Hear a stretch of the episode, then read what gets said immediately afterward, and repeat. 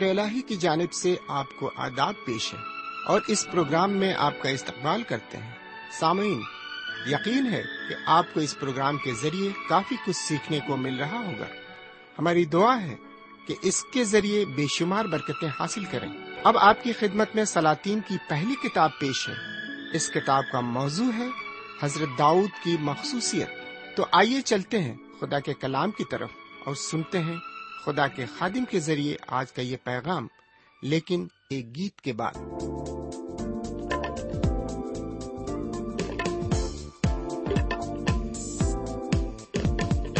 روح کی خوشی اور روح کا مسا یشو کے لہو سے ہے مجھ کو ملا۔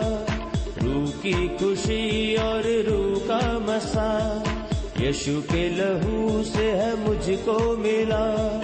یہی ہے خزانہ میرا مانو متا، یہی ہے خزانہ میرا مانو متا۔ آؤ ہم گائیں سارے حالے لویا روح کی خوشی اور روح کا مسا۔ یشو کے لہو سے ہے مجھ کو ملا۔ روح کی خوشی اور روح کا مسا۔ یشو کے لہو سے ہے مجھ کو ملا۔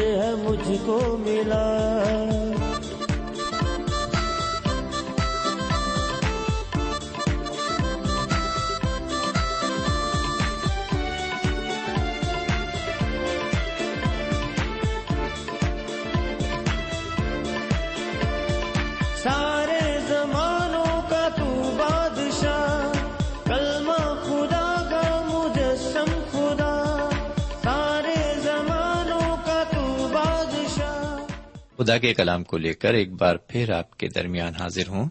سلام قبول فرمائیے۔ امید ہے کہ آپ آج بھی پوری طرح خرافیت سے ہیں۔ میں بھی آپ کی دعاؤں کے وز بالکل ٹھیک ٹھاک ہوں۔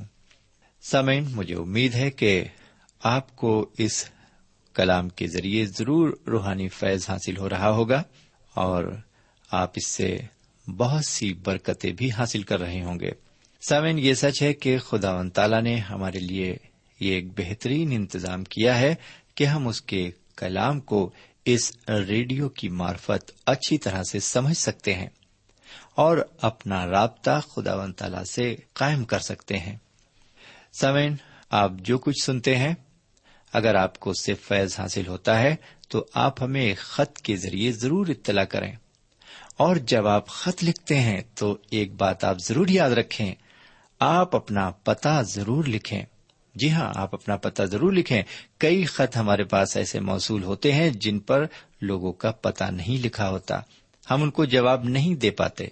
سو آئیے، ہم آگے بڑھیں۔ اور آج پھر دیکھیں کہ خدا ون تعالیٰ اپنے کلام کی معرفت ہم سے کیا کہنا چاہتا ہے۔ لیکن پہلے ہم ایک چھوٹی سی دعا مانگے ہم دعا کریں، ہمارے پاک پروردگار رب العالمین، ہم تیرے تہ دل سے شکر گزار ہیں۔ کہ تو نے ایک اور موقع ہمیں عطا فرمایا ہے تاکہ ہم ایک بار پھر تیرے کلام سے فیضیاب ہو سکیں۔ آج جو کچھ ہم سنتے اور سیکھتے ہیں، اس کو ہم اپنی زندگی میں بھی لاگو کر سکیں اور اسی کے مطابق ہم زندگی گزارنے والے بن سکیں۔ یہ دعا ہم اپنے حضور کریم جناب سیدنا یسو مسیح کے وسیلے سے مانگتے ہیں۔ آمین۔ سامن میں خدا و تعالی کا شکر ادا کرتا ہوں کہ اس نے مجھے اور آپ کو آج کی روحانی ضیافت میں شریک ہونے کا موقع دیا ہے۔ جس طرح خداوند کا مذہبہ متحد ہونے کا مقام ہے یعنی کہ انگریزی میں اسے altar is the place of unity کہہ سکتے ہیں۔ اسی طرح یہ روحانی اور دینی مجالس بھی متحد ہونے کا ذریعہ ہے۔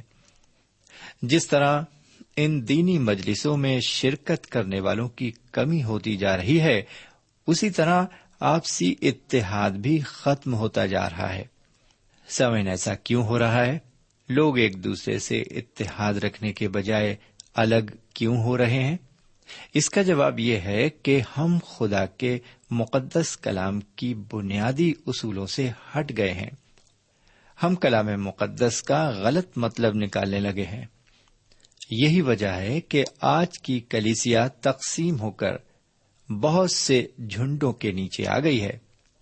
ایسی حالت میں اتحاد کیسے قائم ہو سکتا ہے؟ لوگ کیسے متحد ہو سکتے ہیں؟ ایک وقت تھا جب بحو شریف کو اقتدار حاصل تھا، لیکن اب اس میں لوگوں نے مداخلت کرنا شروع کر دیا ہے۔ اور یہ عمل ہنوز ابھی تک جاری ہے۔ ایسی حالت میں کوئی فرقہ کیسے متحد رہ سکتا ہے؟ ایک قوم کیسے متحد رہ سکتی ہے؟ اور ایک ملک دوسرے ملک کے ساتھ کیسے اتحاد پیدا کر سکتا ہے؟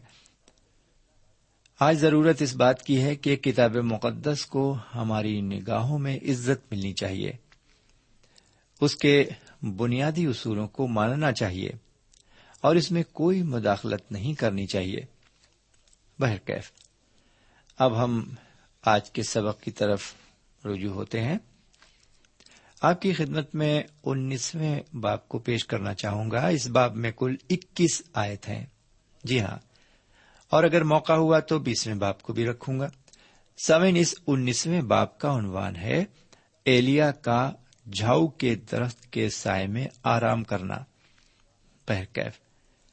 پہلی آیت سے تیسری آیت تک ہم دیکھتے ہیں کہ عقیب کوہ کرمل کے واقع کو اپنی بیوی ایزبل سے بیان کرتا ہے اور اسے بتاتا ہے کہ بال کے نبی جو چار سو پچاس تھے، تلوار سے قتل کر دیے گئے۔ دوسری آیت میں یہ ذکر ملتا ہے کہ بال کے نبیوں کے قتل کی خبر عقیب سے سن کر ایزابل کا خون کھول اٹھتا ہے اور وہ فوراً قادس کے ذریعے پیغام بھیجتی ہے اور دھمکی دیتی ہے۔ وہ ایلیا نبی کو کہلا بھیجتی ہے، اگر میں کل اس وقت تک تیری جان ان کی جان کی طرح نہ بنا ڈالوں، تو دیوتا مجھ سے ایسا ہی، بلکہ اس سے زیادہ کرے۔ اس پیغام کو سن کر اس نے ایک عجیب کام کیا۔ جس طرح جناب پترس نے حضور کریم جناب سیدنا مسیح پر سے اپنی نظریں ہٹائیں اور سمندر میں اٹھتی ہوئی لہروں پر ڈالی وہ ڈوبنے لگے۔ اسی طرح ایلیا نبی نے یزبل کے پیغام کو جو دھمکی تھی سن کر اپنے ہوش و حواس کھو دیے اور ساتھ ہی اپنی طاقت بھی۔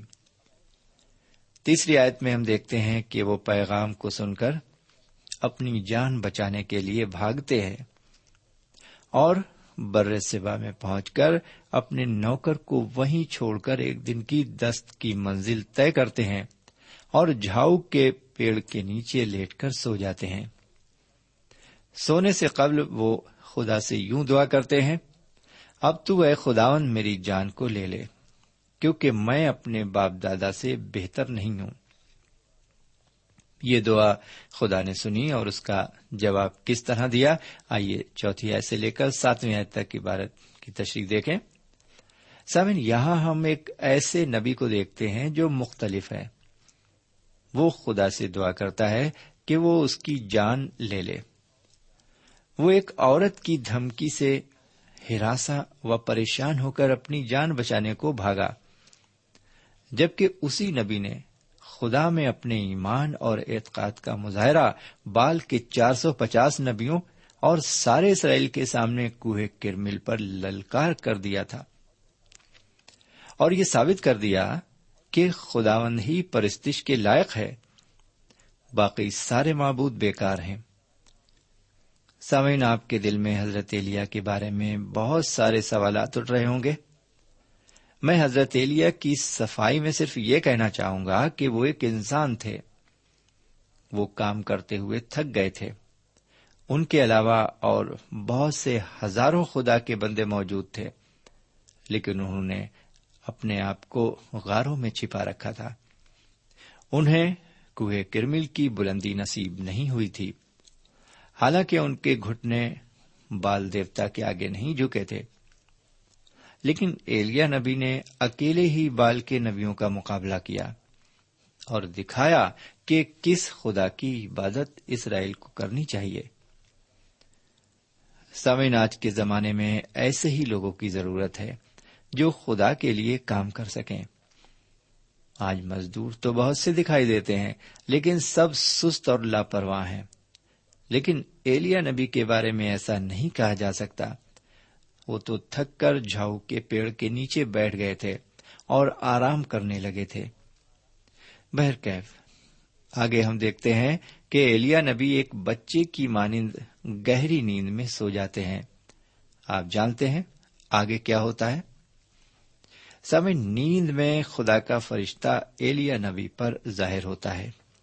جی ہاں نیند میں خدا کا فرشتہ ایلیا نبی پر ظاہر ہوتا ہے۔ انہیں چھوتا ہے اور کہتا ہے، اٹھ اور کھا۔ میرے عزیز بھائی بہن اور پیارے بزرگ، خدا کو ایلیا کی فکر ہے۔ وہ جانتا ہے کہ اس نے ٹھیک سے کھایا پیا نہیں ہے۔ اس کلام میں ایلیا کے لیے ایک پیغام تھا، یہ سفر تیرے لیے بہت بڑا ہے۔ سمعین، آج کا دن میرے اور آپ کے لیے خوشی کا دن ہے۔ ہماری زندگی کا سفر بھی بہت بڑا ہے۔ اور اس سفر میں ہمیں ایک رہنما اور مددگار اور نجات دہندے کی ضرورت ہے۔ جس طرح جناب ایلیا جو محنتی اور تکلیفوں کو برداشت کرنے والے تھے، انہیں بھی ایک مددگار کی ضرورت پڑی۔ اب ایلیا ہوری پہاڑی پر جاتے ہیں۔ جی ہاں وہ ہوری پہاڑی پر جاتے ہیں، جہاں پر خدا نے حضرت موسا کی مارفت اسرائیل کو شریعت دی تھی۔ جیسا کہ آٹھویں آیت میں لکھا ہوا ہے، سو اس نے اٹھ کر کھایا، پیا، اور اس کھانے کی قوت سے چالیس دن اور چالیس رات چل کر خدا کے پہاڑ ہوریب تک گیا۔ سامن اب میں آگے بڑھتا ہوں اور آپ کی خدمت میں نویں اور دسویں آیت کو رکھتا ہوں۔ سمن گزشتہ آیتوں میں آپ نے دیکھا کہ ایلیا نبی چالیس دن اور چالیس رات کا سفر طے کر کے کوہ ہوری پہنچے اور وہاں جا کر ایک غار میں جی ہاں ٹک گئے۔ یہاں ہم دیکھیں گے کہ خدا و تعالی اپنے کلام کے ذریعے ان سے کیا حسن سلوک کرتا ہے۔ جناب ایلیا تھک گئے ہیں اور انہیں دماغی آرام کی ضرورت ہے۔ کبھی کبھی ایسا ہوتا ہے کہ انسان کو کسی اور انسان کی مدد کی ضرورت ہوتی ہے جو اسے دماغی تسلی دے سکے۔ سمن ہمارے سامنے بہت سے مسائل حل ہو سکتے ہیں اگر ہم حضور کریم، جناب سیدنا مسیح کے سامنے آئیں اور اپنے تمام مسلوں کو ان کے روبرو رکھیں۔ ہمیں چاہیے کہ اوروں سے تسلی حاصل کرنے کی خواہش کو چھوڑ کر اپنے مسلوں کو بڑی صفائی سے ان کے سامنے پیش کریں، کھل کر ان کے سامنے پیش کریں اور ان سے بات چیت کریں۔ جس طرح ایلیا نبی نے خدا سے فرمایا، تیرے عہد کو ترک کیا اور تیرے مذہبوں کو ڈھا دیا اور تیرے نبیوں کو قتل کیا اور ایک میں ہی اکیلا بچا ہوں، سو وہ میری جان لینے کے در پہ ہیں۔ میرے بھائی، خداون ایلیا نبی سے کیا فرماتا ہے؟ اس کا ذکر گیارہویں اور بارہویں آیت میں کیا گیا ہے، جہاں یوں لکھا ہوا ہے، اس نے کہا، باہر نکل اور پہاڑ پر خداون کے حضور کھڑا ہو اور دیکھو، خداون گزرا اور ایک بڑی تند آندھی نے خداون کے آگے پہاڑوں کو چیر ڈالا۔ اور چٹانوں کے ٹکڑے کر دیے۔ پر خداون آندھی میں نہیں تھا، اور آندھی کے بعد زلزلہ آیا، پر خداون زلزلے میں نہیں تھا۔ اور زلزلے کے بعد آگ آئی، پر خداون آگ میں بھی نہیں تھا۔ اور آگ کے بعد ایک دبی ہوئی آواز آئی۔ سمن آپ نے سنا کہ حضرت ایلیا نے خداون کے پہاڑ پر کھڑے ہو کر تند آندھی دیکھی۔ اس کے بعد زلزلہ آیا اور اس کے بعد آگ آئی، لیکن خداون ان میں سے کسی ایک میں نہ تھا۔ سمن آگ کے ٹھنڈا ہونے پر ایک ہلکی سی آواز آئی۔ میرے پیارے بھائی بہن خداون تعالی اسی طرح خاموشی سے حرکت کرتا ہے۔ خداون ایلیا کو سبق سکھانا چاہتا تھا۔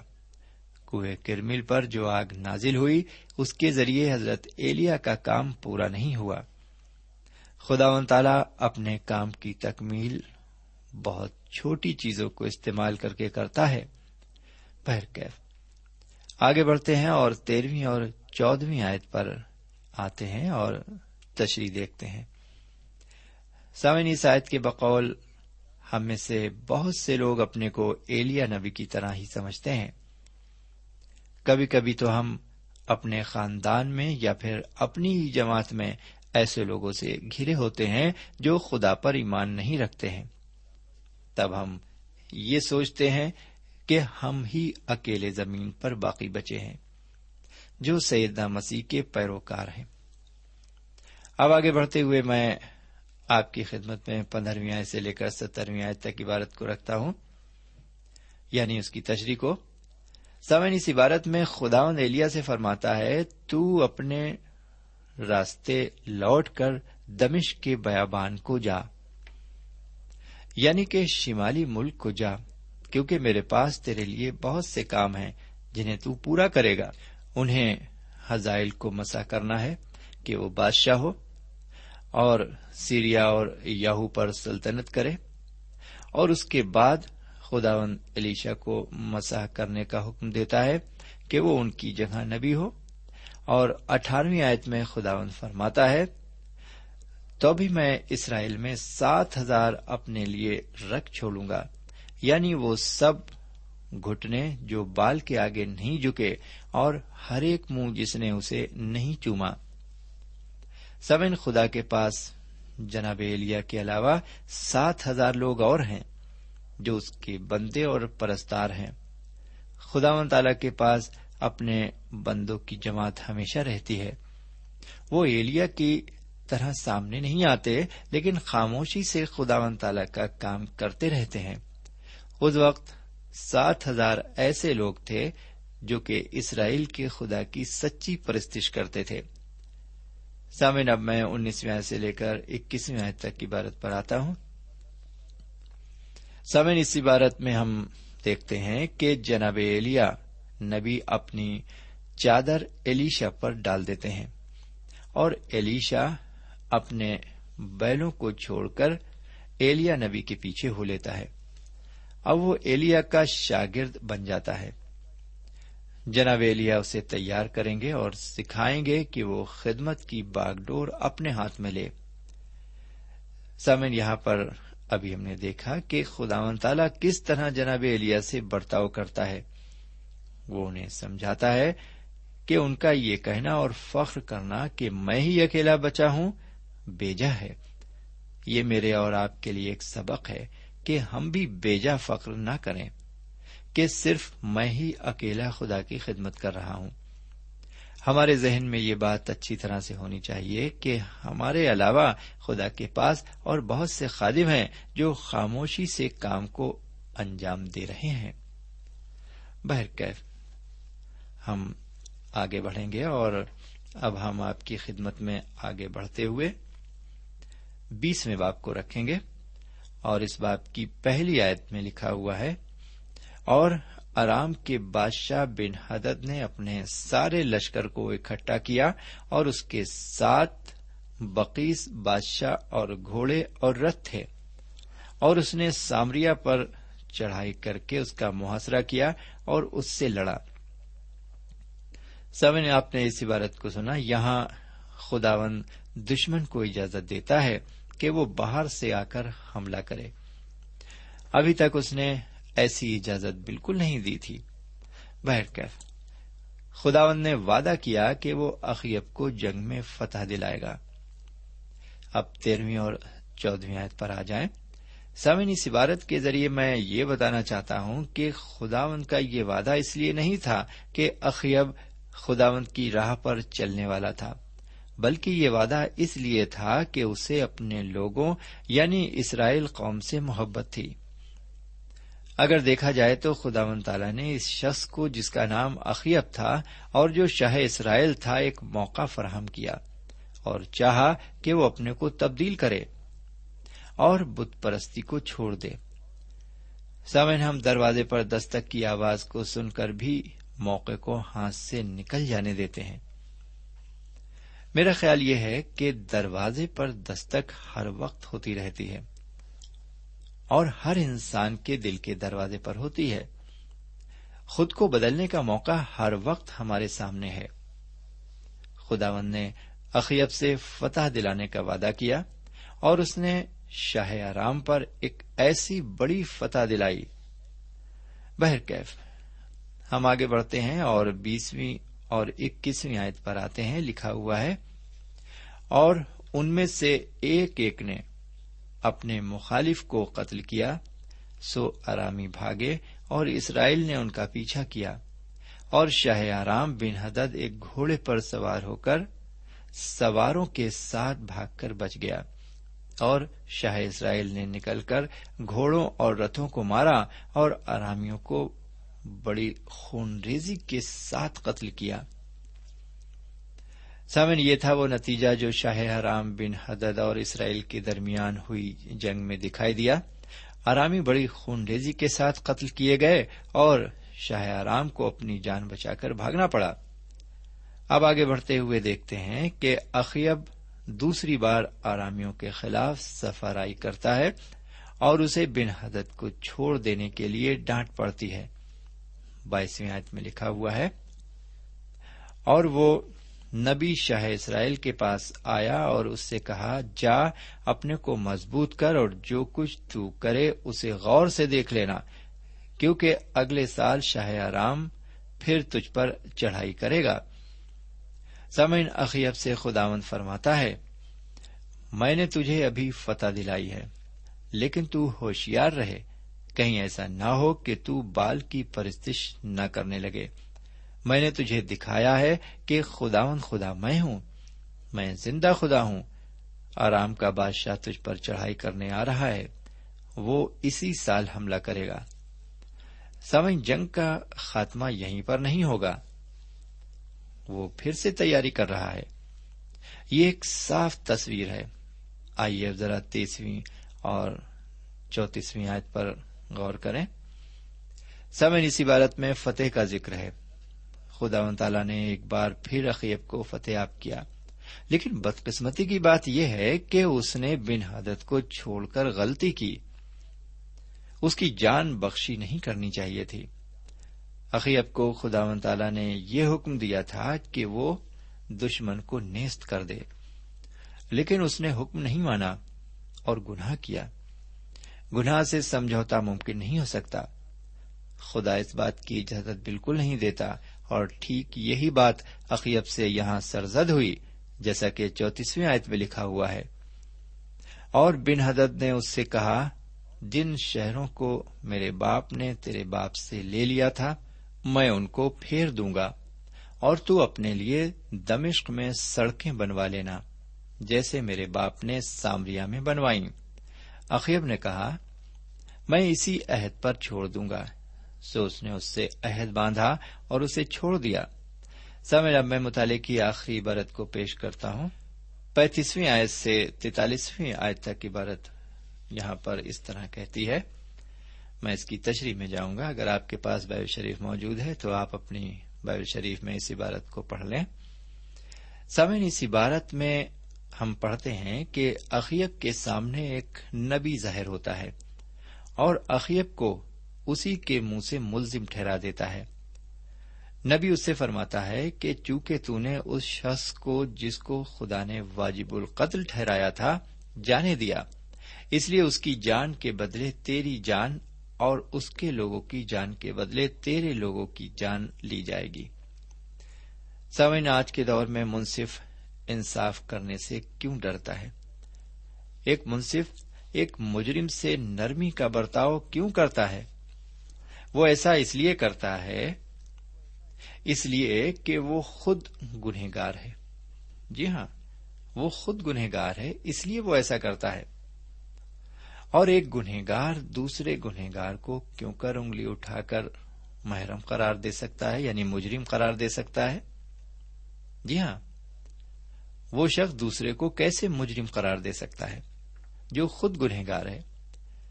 آج کے منصف خود اپنے تئیں مجرم ہونے کا احساس کرتے ہیں۔ ایسی ہی حالت اخیب کی بھی تھی۔ اس لیے اس نے شاہ آرام بن حدت کو چھوڑ دیا اور اس کی جان بخشی کر دی، جو واجب القتل تھا۔ سمن یہ باب یہاں پر ختم ہوتا ہے۔ اور اس سے پہلے کہ ہم آپ کو الوداع اور خدا حافظ کہیں۔ ہم اس کی آخری آیتوں کو پڑھ لیں گے۔ یہاں پر اس طرح لکھا ہوا ہے، جیسا کہ میں نے آپ کو بتایا تھا۔ میں چالیسویں آیت سے عبارت پڑھوں گا۔ جب تیرا خادم ادھر ادھر مصروف تھا، وہ چلتا بنا۔ شاہ اسرائیل نے اس سے کہا، تجھ پر ویسا ہی فتوا ہوگا، تو نے آپ اس کا فیصلہ کیا۔ تب اس نے جھٹ اپنی آنکھوں پر سے پگڑی ہٹا دی اور شاہ اسرائیل نے اسے پہچانا کہ وہ نبیوں میں سے ہے۔ اور اس نے اس سے کہا خداون یوں فرماتا ہے، اس لیے کہ تو نے اپنے ہاتھ سے ایک ایسے شخص کو نکل جانے دیا، جسے میں نے واجب القتل ٹھہرایا تھا۔ سو تجھے اس کی جان کے بدلے اپنی جان اور اس کے لوگوں کے بدلے اپنے لوگ دینے پڑیں گے۔